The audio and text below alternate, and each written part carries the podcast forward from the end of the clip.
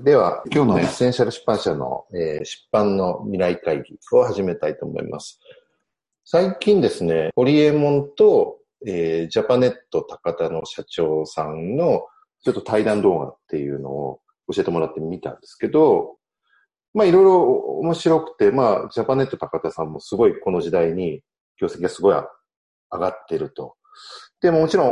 いわゆるオンラインで、オンラインというか、あの通販で、ぱ人が出ない中でそういうふうに注文するっていうのはわかるんですけど、まあ一つ面白かったのはやっぱりその、テレビっ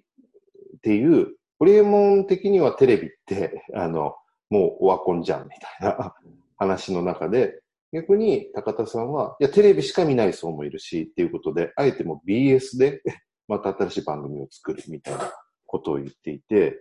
まあ、ある意味で言うと真逆に見えるし、なんだろうな。その、これだけ SNS とかネットって言われてる時代に、そうではないところに目を向けてるっていう意味でも面白かったんですけど、なんかその動画見て、なんかありました？感じました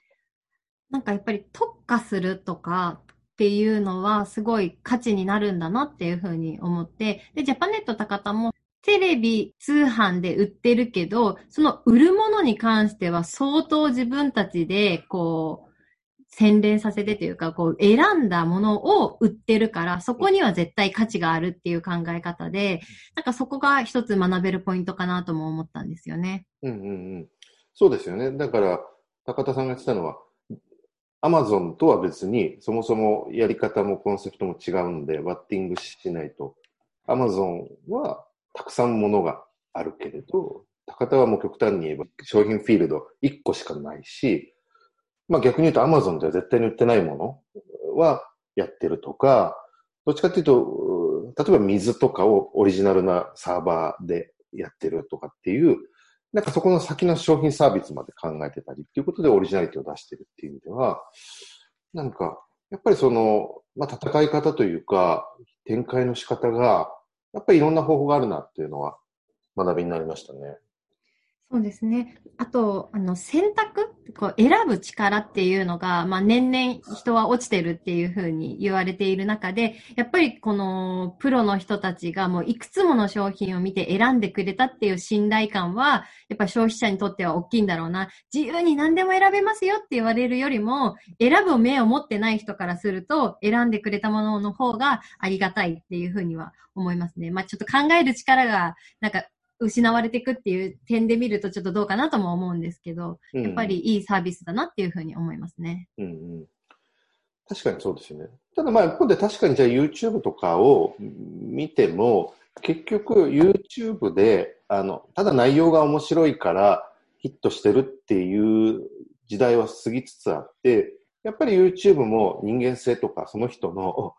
キャラクターが好きとかっていう、その人が好きみたいなところに寄ってくるとしたら、おそらく通販も、今まではやっぱ著名人が宣伝したら売れますよねっていうよりは、実は全然無名な人とかでも、やっぱ説得力があったり、その人物像が結構現れてる人のものがやっぱりテレビ通販とかでも売れるみたいな多分可能性もあって、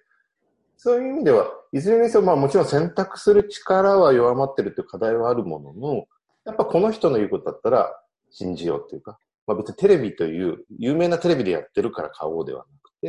あ、この人がこれぐらいの思いを持ってやってるんだったら買おうっていうふうにはシフトしてるかもしれないですね。